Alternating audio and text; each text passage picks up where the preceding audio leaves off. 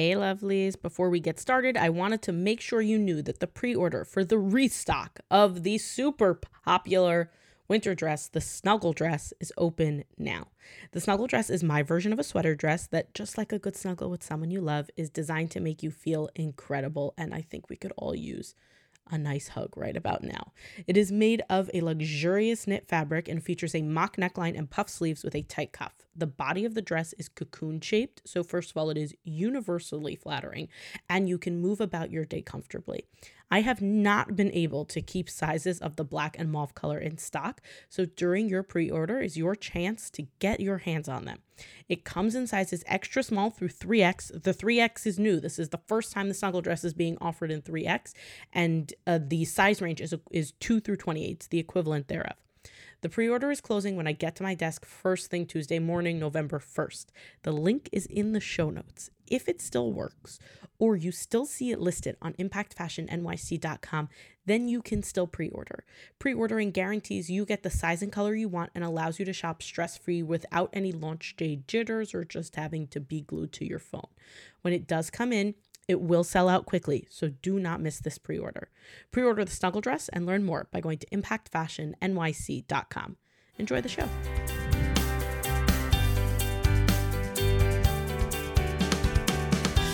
From Impact Fashion, it's Be Impactful, a show about the women making a difference in their own corners of the world.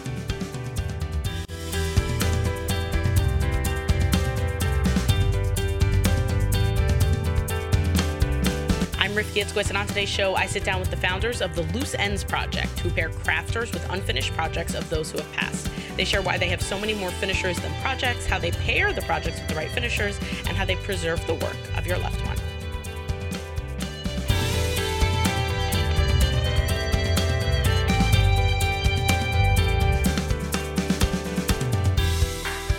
Masey Kaplan and Jen Simonic are a wonderful, heartwarming example of two people using their talents to brighten the world in a real and meaningful way.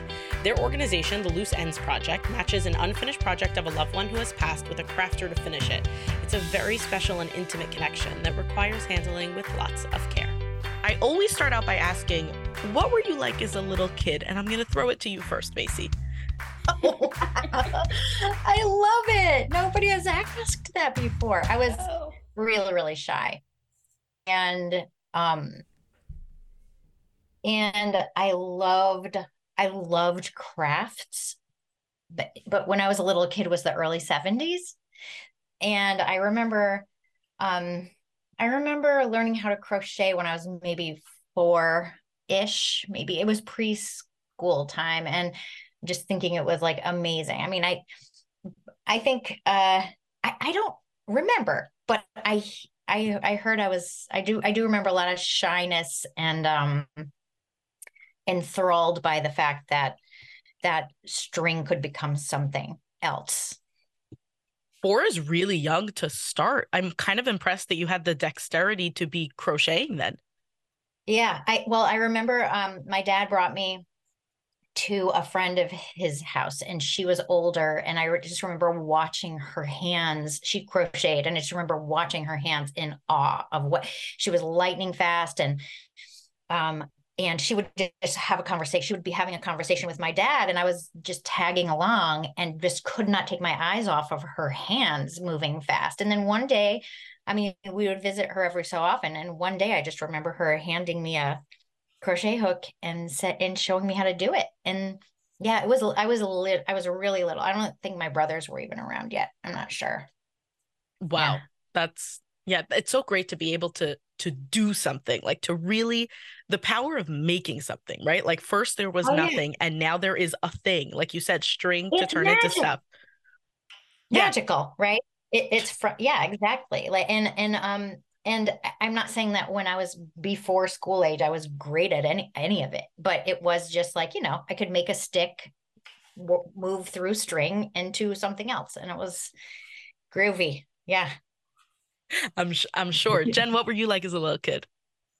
Uh i was uh i was kind i was not shy. I was a little precocious. Um i'm i'm an only child and i had young parents, so I kind of felt like I was part of a, a team of three. and you know, I felt like my place was anywhere they were, which might not have been appropriate. so, um, yeah, I was just really talkative, and I was the kid in class who always had their hand up. So, which is not always great, because um, sometimes that's annoying. So I learned how to, I learned how to knit when I was about seven, and when I was in sixth grade, I realized that when I knit, I um, I am a little calmer and can concentrate a little bit better. Um, and it was like the original fidget spinner for me. So I would sit and knit under the table because people would make fun of me for knitting because, you know, kids are mean. but it didn't stop me. And it turns out I still do it. So and I really like it. It's uh it's very calming for me and it just helps me focus on what's going on. I've had I've had bosses who haven't understood that and tried to get me to stop during meetings and then I'm just annoying. so, so so they're you know they they get over it or and the best part about the pandemic was knitting below the camera at zoom meetings you just looked like you were taking really good notes like this and and we should note for for listeners who cannot see, both Jen and Masey have um are knitting right now as we speak. Masey, are you crocheting or are you knitting? No, this is a knit. This is a knitting. I crocheting never after when I was little. Um, it didn't really stick. I, once I learned to knit, I just preferred that uh, personally. So now I just admire other people's crochet. I don't really do it a whole lot, but yep. I, I love that you two both brought your projects. I feel like I should have my needlepoint with me. The uh, which I haven't picked up in a long time, but whatever. I still I have the I have it near me because like in theory, I think that one of these days I'm gonna work around towards finishing it, and I might, but it was I I might. For me, it was uh I picked up needle pointing again when I was newly postpartum, and I didn't want to be on my phone while like tummy time and things were happening, but also um nobody tells you that tummy time is really boring for the mom. Oh, oh yeah, babies like, can be really yeah. boring. Like really boring. But I didn't. But again, I didn't want to be on my phone, so I got a little needle point that I could do, and like, and it and it's it's easier to like concentrate on more things. Like you said, it's just super zen. Those kinds of repetitive motions with your hands. Um, how did how did the two of you meet, Masey? Can you tell me a little bit about how you guys know each other? I can. Um, I met Jen because she and my husband and her husband all went to college together. And um, I would be a plus one whenever the school stuff happened, like whenever the alumni stuff happened. And Jen and I um, realized very quick that we had um, fiber arts, textile, love stuff in common. And so we would kind of take our conversation elsewhere, whilst the architects were talking about houses. Um, and, and uh, sometimes run off together to yarn shop or, um, you know, just kind of play with yarn together. And so I, I usually am not the one asked that question. Jen is always asked that question. And um, this is my first time answering it. How did I do? Woohoo! Good job. Hey. so so at what point and, I, and i'll throw this one to jen um i like became aware of you guys and, and got to know you a little bit through something called the loose ends project and i would love jen if you could tell me what that is and how that came about and and what it is that you guys are are doing here because it's really fun sure Sure thing. Thank you for asking. The Loose Ends Project is an organization where we um, match people who have projects made by a loved one who has passed away or has ceased to be able to finish that project because of illness or something that's Alzheimer's, something that's that's made them not able to finish their craft, and we connect them with a finisher nearby, and that finisher has is that we do this by location. We want to make sure that they're close by so that they can meet, maybe shave shipping, stop the the greenhouse gases of of shipping things, um, but mostly so that they can know that there's a, somebody local that cares enough to help them. Um, we also uh, match people by the skill that they do and whether or not they like to do it. So I might be able to crochet. That's not my favorite thing, um, I would rather do knitting projects. So that's that's what we do. Um, and so far, we've had a thousand projects submitted, but um, we've actually touched probably oh gosh, maybe a, maybe two thousand if we're being real, because a lot of people's bags contain more than one project, and what Mm. happens is a, a crafter. Our, our, one of our finishers will get the one project and the person will be like hey is this anything is this anything we had a we had a one quilt project turn into eight mini quilts. Um, and we don't ever find out until after the fact. They're like, yeah, there were eight. And we're like, wait, we had all these other people who wanted to help, but okay. Um, so that so that's what we do. Um, how it came to pass is it's it was something that Masey had in her head for a while, and we talked about doing something together. Um, I was looking for a job, and we were looking for a lot of doing some stuff, and then we were at another meet like gathering of our friends, and one of our friends had just had her mother pass, and as we were going there, um, she said, "Oh, and you guys going to help me go through her bag, which is something that crafters do for other crafters, is we go through whatever they've left left behind, because nobody wants to think that the thing that their loved one loved to to do was, uh, you know, redundant or just something you're going to throw in the garbage or give to Goodwill." So, I've had I've been asked to do this a lot. Masey's been asked to do this. We went through all the all the needles. We got rid of duplicates. We made sure my friend Patty had everything she could need if she wanted to continue in the craft herself. We put all the yarn and we separated the yarn, you know, like which is going to go to the senior center, what's going to go to a school. And then while we were doing it, we found two more blankets that Patty's mom had started, uh, one for each of her sons. Patty has a ginormous Afghan that her mom made for her that she can envelop herself in. And her mom really wanted to leave one for each of her sons too. And um, had started them both and then expressed a, an anxiety while she was going through chemo that she wasn't going to get it done. Um, so Masey was like, "Hey, I've been having this idea for this this thing, and I've got the name already. It's loose ends because we're tying up loose ends, which I just thought was inspired." And um, I looked at these crochet blankets and went, "I guess we're making some crochet blankets." And Masey was like, or we could see if some strangers want to do it. and I was like, that's great because I don't want to make these crochet blankets. I love you, Patty. I just don't like crocheting as much. Um, and so it, it started. We we put out the word. It was very you know grassroots. We put out the word. Put put signs up all over the place. Masey Masey's a graphic designer, so she set up a website for us. We made flyers. We made postcards. We made business cards. We walked all through Maine put up stuff in coffee houses. I put stuff up in coffee houses and yard stores and went to hospice and went to AARP and went went all over the place and said, "Hey, we want to tell you what what we're doing." And um, uh, in a month, we had about 100 150 people signed up to do it, wow. and we had five projects. Um, the projects, it turns out, are harder because people don't always know what they have. So that's how we started. That's so interesting though. You're saying that that it's harder. I would assume, well, maybe not from what I know of crafting people, but I would assume that it would be harder to that like you would have this deluge of half finished sweaters and then like and and not enough people who wanted to complete them. Has that not been your experience, Masey? So no, and it was um I don't think we knew what to expect when we tried this out.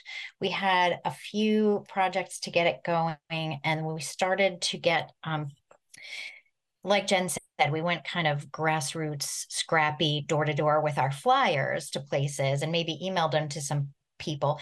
Um, but as soon as we got online and joined some Facebook groups that were affiliated with crafting, people just started to sign up more quickly and um yeah we found it was a little bit it was harder to get the projects because you can find where the crafters are like we are where we are all kind of in the same places we're at the yarn and fabric stores we are in certain groups on social media um we love to connect with each other through this. And so word of mouth happens um, much more quickly between us.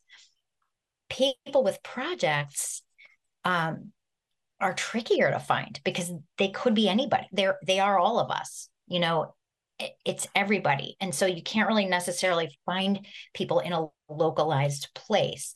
We did try um, senior centers and reaching out to hospices. Um, but it's it was hard to find like an umbrella organization of those kinds of places to kind because they're just two people. We're just two people trying to get the word out.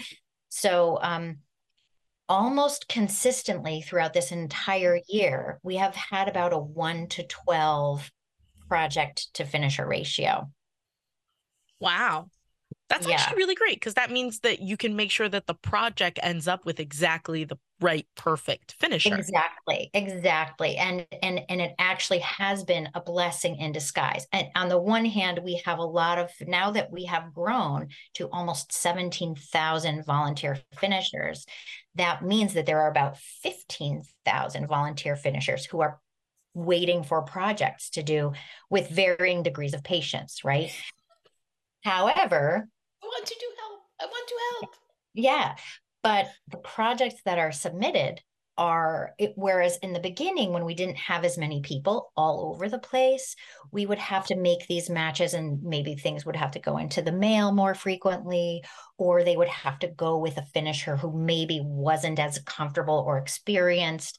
Now there are so many people and they do so many amazing crafts and at every skill level and some of whom are just at really high level um right like functioning and just, just making the most amazing things and teaching it in universities and stuff we're able to get projects into the hands of somebody who's going to be just right and Yeah. so that's been the ble- that's been like the one of the many um blessings in disguise of this Uh, but that's not to, like we do have these really really talented people, but then we have people who are like, I can do a chevron afghan like nobody's business crocheting. We need those too because the crafts we get are so we get these beautiful tapestries that someone needs to work on, and then we get like we got snowballs that were made from styrofoam that needed little knit um, scarves to make them into snowmen, and we had a whole family that each got one, and it was I mean it was beautiful in that like somebody was thinking that everybody needed one of these. So the the degree of craft is is all over the place and having all these people because we we have people say well why would i want to be a finisher? You have so many. It's just so wonderful to have so many to choose from to get the exact person. You might be the exact person so sign up. Yeah. How what what's the matching process like? How are you how are you making sure that the person who's getting sent what is obviously a very emotionally charged item, especially if you're talking about like a blanket that your mom couldn't finish, how do you make sure that that's ending up in the hands of someone who knows what to do with it and won't ruin it? That's a great question. We do try to match first, um, like Jen said earlier, we try to match people first geographically and then the person with the appropriate craft experience and then the appropriate um ex- like level that they, you know, are they a pro, are they intermediate, are they a beginner?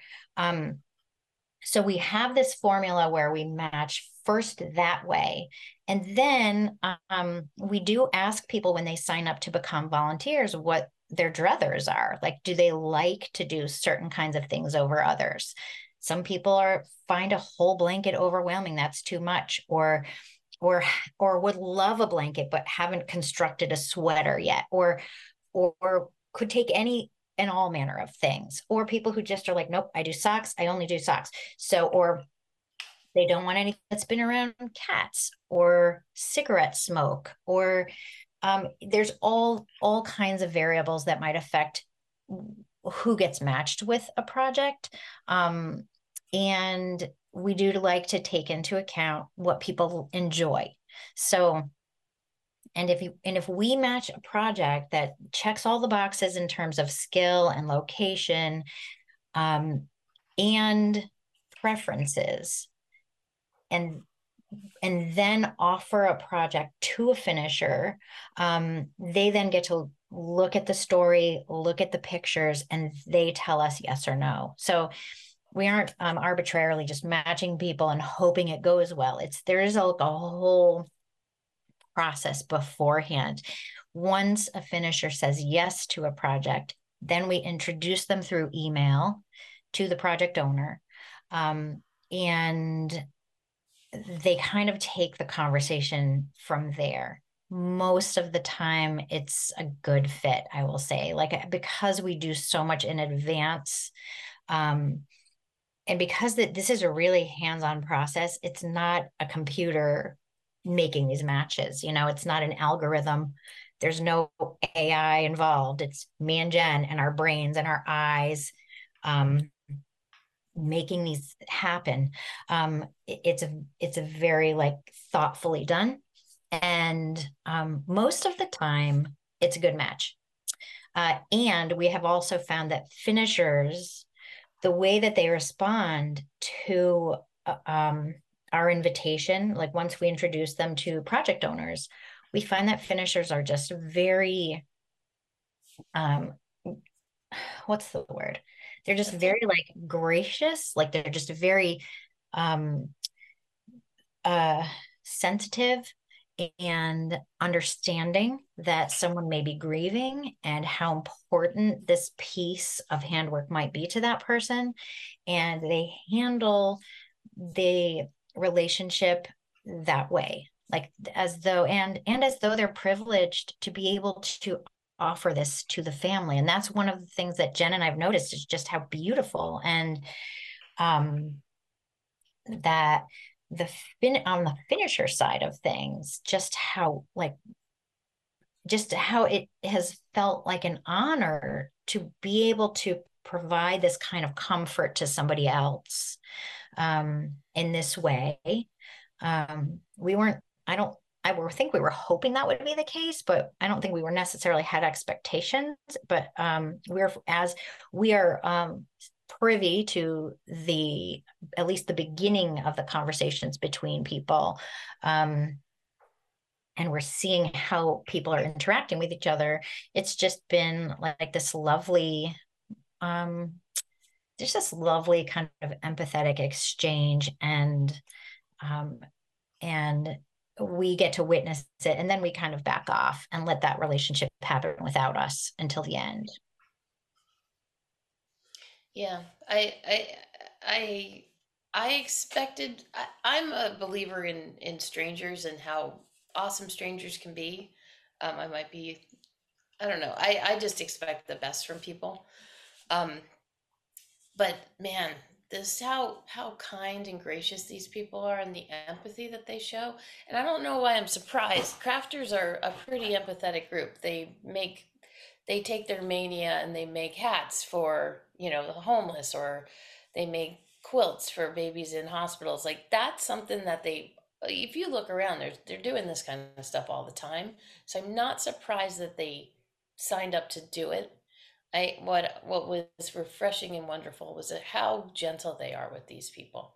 It's usually a very gentle like i'm so honored i can't believe it and i think they get a lot out of the process themselves because being able to help somebody is uh is kind of like a drug it gives you the dopamine response that you that you need and it it um it, it just is a really lovely thing to be able to to to take your skill and and turn it over and give it to somebody else that that was hurting so i don't know i just people are amazing um i'll also add that um while there are two sides to the relationship. There's the um, craft, the finisher, the crafter who's going to take the project, and then there's the family member who has who owns the project.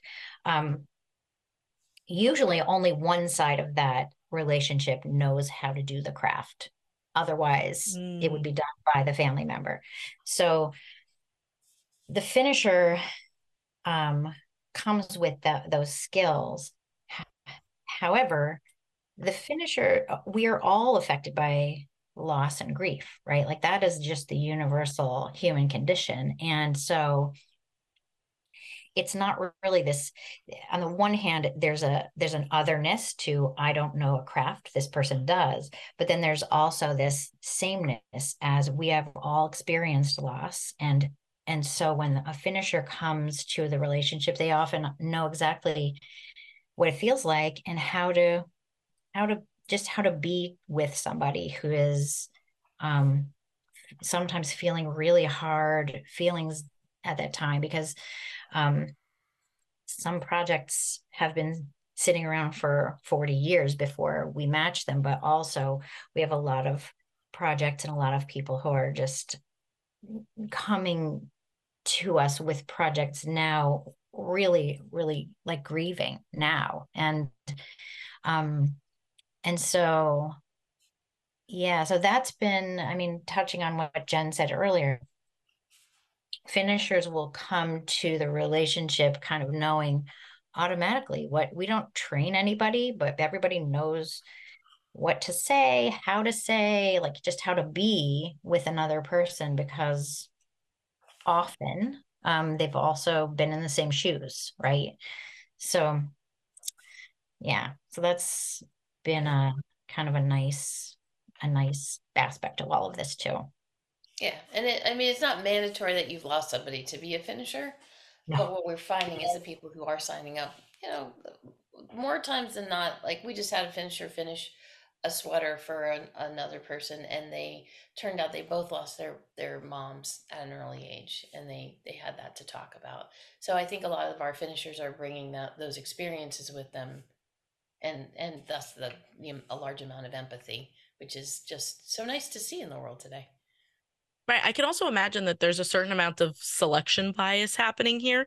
Like the type of person who's going to sign up to finish these projects left behind. And it's, you know, when you're knitting a sweater, it's a lot of work. And then to not keep that sweater at the end is a very, the only word I can think of now is noble. And I kind of like how it feels in this context. But, you know, this, it, it is, you know, a very noble kind of act to, um, to do. So it makes sense that you would also end up with just really lovely, empathetic, gentle people who are good at kind of walking someone else through the process of finishing this project. Good point. That's a good point. Yeah. Do you ever, I gotta know, like, has anyone ever really messed up grandma's blanket? Has it, has there, have there been any real disasters? It's an excellent question and something that I lose a lot of sleep over at night. Um, uh, I have we we have been. I'm gonna knock on wood right now. Uh, we've been really lucky. There have been, um, we've had people call in a panic when we were first matching people. I I once had a woman call me in tears saying, "I just don't know how to do intarsia decreases on a sleeve." And I was like, "Dude, I don't know how to do that either." But we've got other people who can help us. So we we matched her with somebody who could help, and that we ended up just taking back and finding we have a couple of ringers who can pull us out of a problem if if things get tense. Um, we did have a lace piece that I can in early on. I was like, oh, you can try it and see what happens. I don't, I don't do that anymore. if if you say I'm not comfortable with lace, if you say that that is not my jam, I will say thank you. We are moving on. I am not. It just doesn't have to happen. Um, that lace piece, uh, I found an expert in lace and she took it and I got a talking to about reading the yarn and uh, knowing what I, and, and I was like, yes, Miss Kate, you, thank you. And uh, that was a happy ending too. So we've been, uh, we've been, I don't want to say we've been lucky because we've been pretty good. Um, we do have a, you know, we do have a, a terms and agreements that, you know, that we're trying our best. It's a volunteer service. Sometimes things can happen but for the most part, we we've had uh, very happy people at the end. Yeah, and we have had to rematch a handful of things for sure for that reason. So rather, I think that uh, so finishers who maybe feel that they've gotten themselves into something maybe bigger than they thought or harder than they thought have had the sense to reach back out to us and say, um, I can't do this versus trying anyway and making it um, a problem. We do encourage people to put in something called a lifeline along the same lines, um, at least with knitting, so that it's basically a, a line of yarn that goes through and stops any um, so that once someone continues on someone else's work if they do have to rip it out because of a mistake or a problem it's not going to go any farther than that lifeline. So it preserves the original crafter's stitches there. I don't think i've um, ever heard of that. Can you explain more about how that works? Because uh, like okay so i come from a long line of knitters like we've uh-huh. mentioned uh-huh. um and i actually did attempt to knitting at about eighth grade. My eighth grade yearbook photo was in a vest that i knitted myself and it was a fantastic blue and i'm still proud of it and i haven't made any and i haven't knitted anything since because once i finished that i was like i'm done. Did that. Good. All great finish i have knitted something i'm done i'm i'm finished and then i moved on to sewing and that's what i do now um but the the when in knitting if you want to pull something out, I think it's called frogging, right? Yeah. Yeah. yeah. So rip so it, rip yeah, it. talk talk rip to me. rip it. That oh, is that where it comes from? Yes. I didn't know that. Oh, explain to me. Okay, talk to me about frogging and lifelines.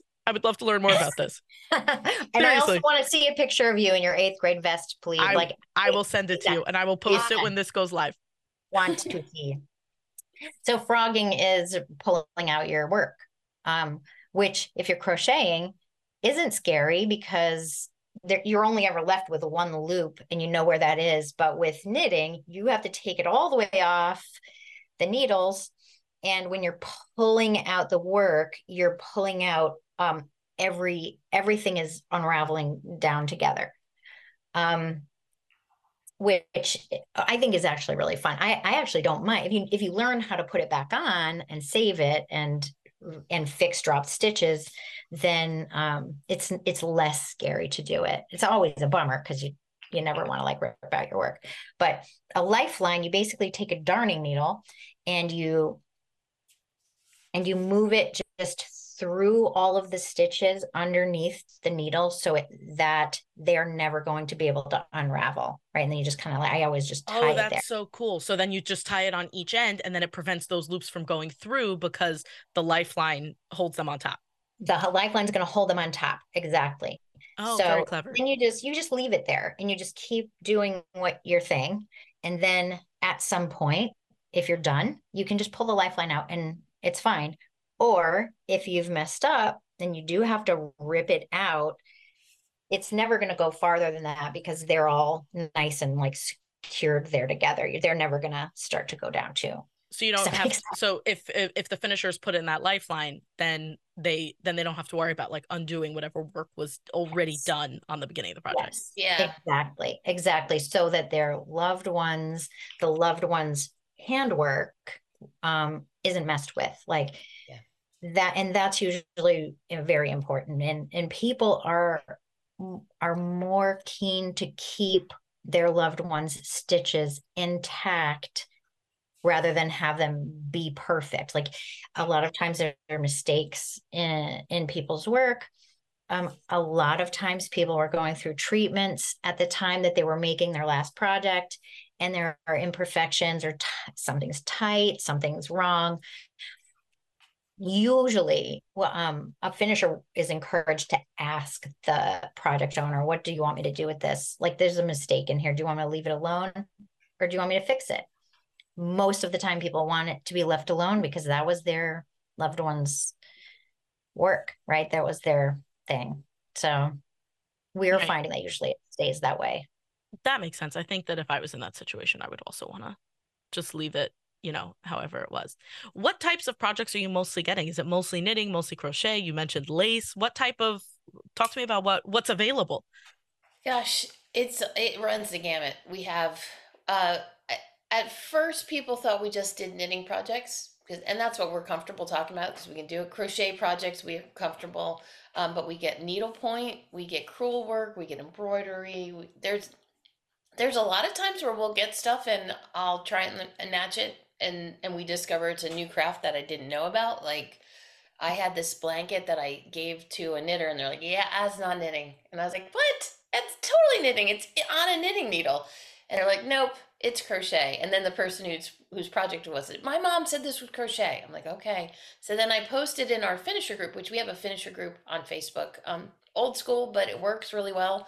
And we've got about 8,000 people in there. And you can post something in there and they th- they do things like, oh, yeah, that's Tunisian crochet. And I'm like, okay, now I know that's a thing. That's great. Or hairpin lace. Um, that's another project, another craft that was really, I think, in the 1970s, it made a resurgence in the in the 40s because I know when I go to estate sales, I always see a hairpin lace loom, which I just thought was a. It looks like a big stitch holder. It's like a big U with some plastic across the back. We've learned about that, and we have hairpin lace projects that we finished. We finished um, quilt tops that were pieces that go together. We've finished um, some hand quilting on smaller projects. Just, I, mean, if if it's a fiber arts craft, we have gotten it.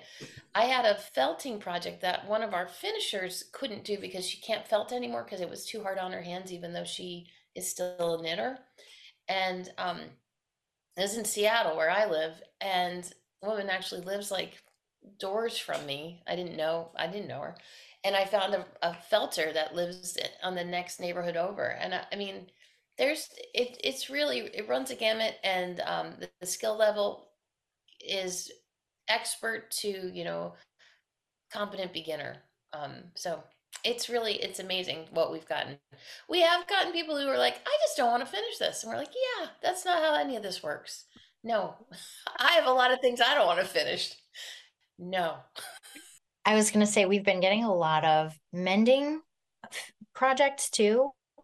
So, um, projects that were finished already and enjoyed for years by a loved one, but that are cherished and maybe now starting to unravel somewhere or showing a hole. And um, those are those count. We like we like those too, and because it's it's really the same thing. We're helping to preserve someone's um, precious handwork that someone made for them special. So we do have a lot of finishers who have signed up and offered mending. We just got a, a blanket that I think went through three generations of people. It was it was a mom's blanket and then a daughter's and then her daughter is gonna get it. And um, they sent pictures of all the people who had loved that and enjoyed that blanket, which was super sweet because as a blankie girl, I had a blankie when I was growing up, and uh, I found it really fun to take the really soft uh, satin edge off and hang it mm-hmm. out the window because when I was little, we could still hang out the window without seatbelts. um, and uh, we were on a car trip, and I did that, and we got to a place, and I had my blanket that never had the edge on it, and uh, this wonderful woman named Helen Rowe, who we were staying with, sat down and put a new binding on it so that I could have my blanket back in tip top shape and explain that when you throw things out the window when you're driving in a car, you might not get them back. So, Jen, I've, I still sleep with my baby blanket. Oh, that's I adorable. Still I still have it. I put it away when I was in middle school for a little while because I was, you know, it was middle school and I was embarrassed or something like anyone would know.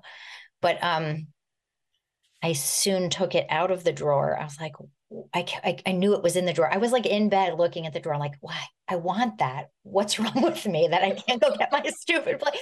And I love. I to this day love it. Like I can't sleep without it. And if I, and when I got married, my godmother who made it for me when I was born made me a second one exactly like it, just in case. Oh, so I would have a backup. And now I need both of them to sleep. I I slept with my blankie forever and a giant pillow. And uh, Spencer has replaced the giant pillow. My my husband has replaced my pillow. So which is which is good. Or I would the circle have, of life right there. Yeah, yeah, that's all go. I, oh, I can't help but wonder, as someone like I said who has been, you know, I very much a crafter. These types of things can be expensive, right? Like yarn is expensive. Um, you know, all the supplies that go into all of this can can really add up very quickly. Are the finishers taking on any cost associated with like new materials? How does that work?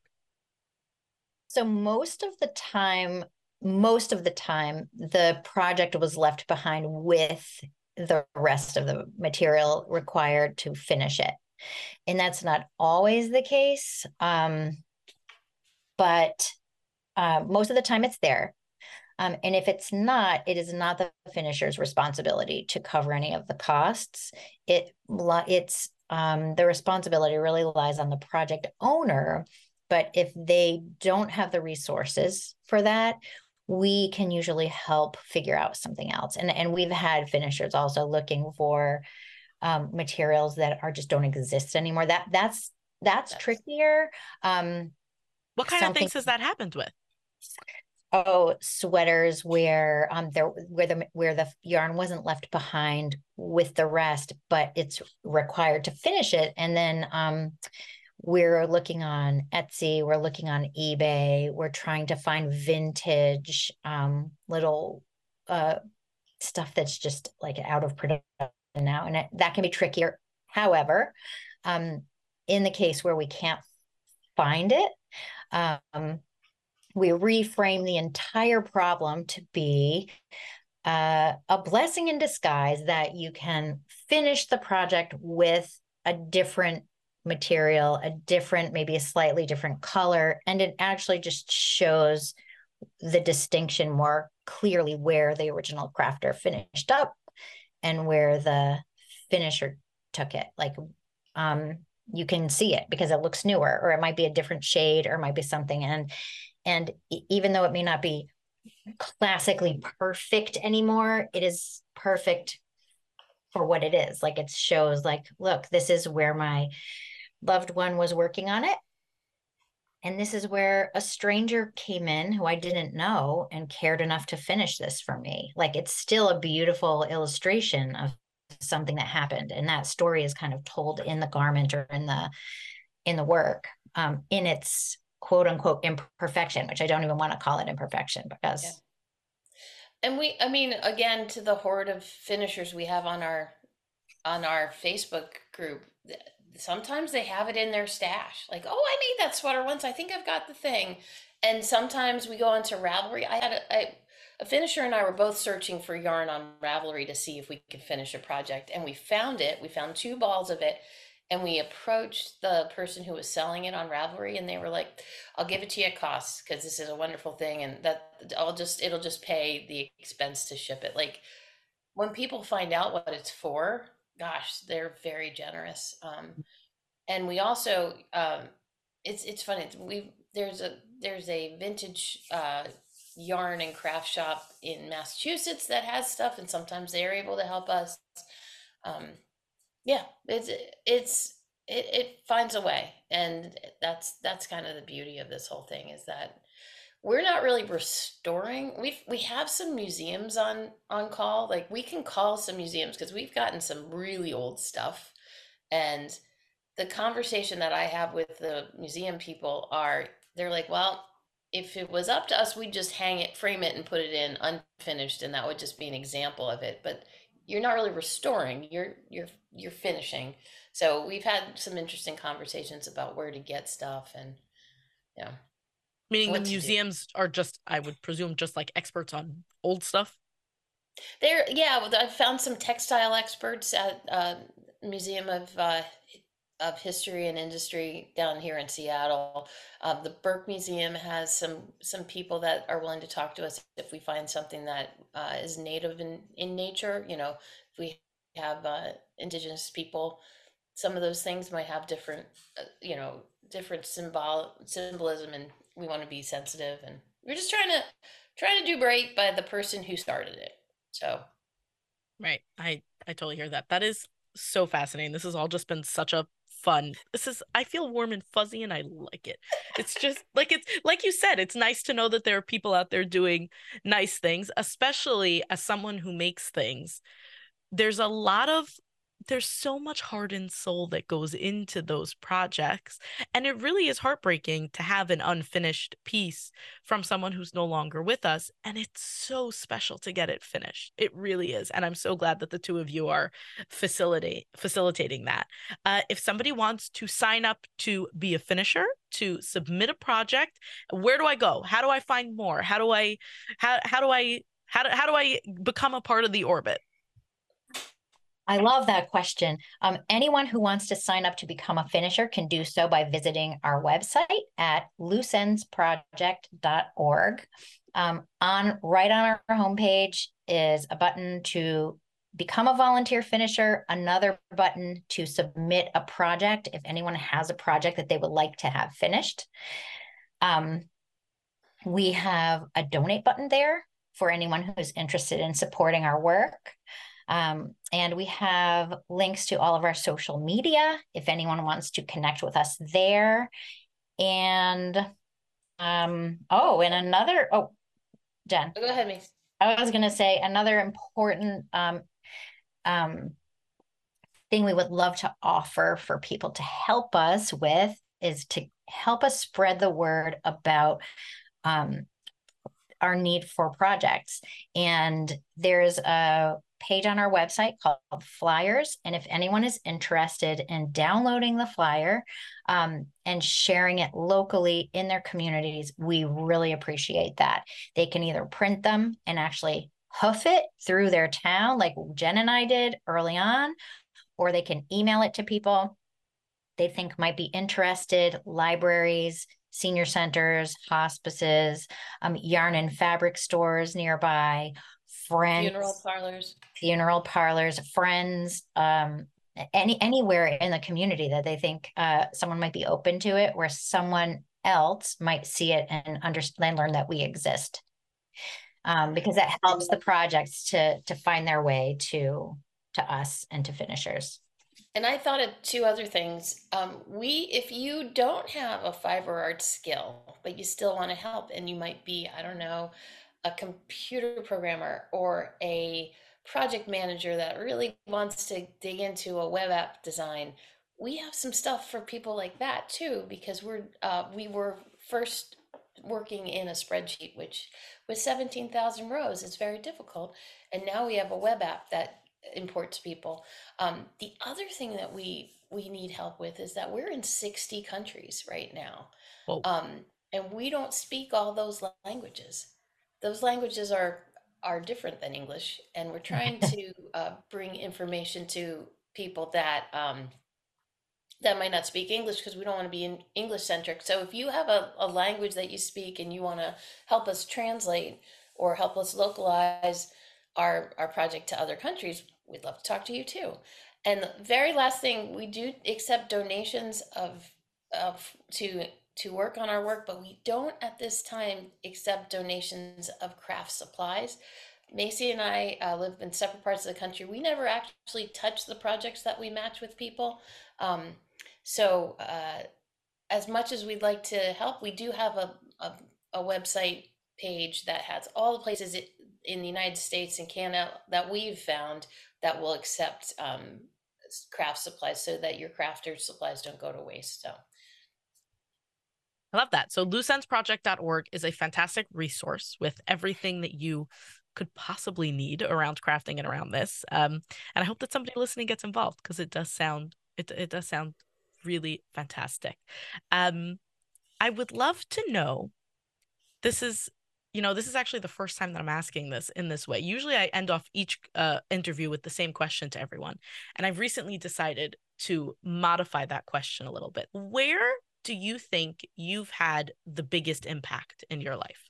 So, um, before I've had, I was, I was in a corporate world for a while, but before that, I was a, a middle school and high school teacher and um, I think I made the most impact, even with all this stuff, which is I think is wonderful. I'm really excited to be part of it, and I'm I think we're making a big impact with this. But I recently heard from one of my students that because of me, she became a teacher. I made a teacher, mm. people. That's like a big deal. I won.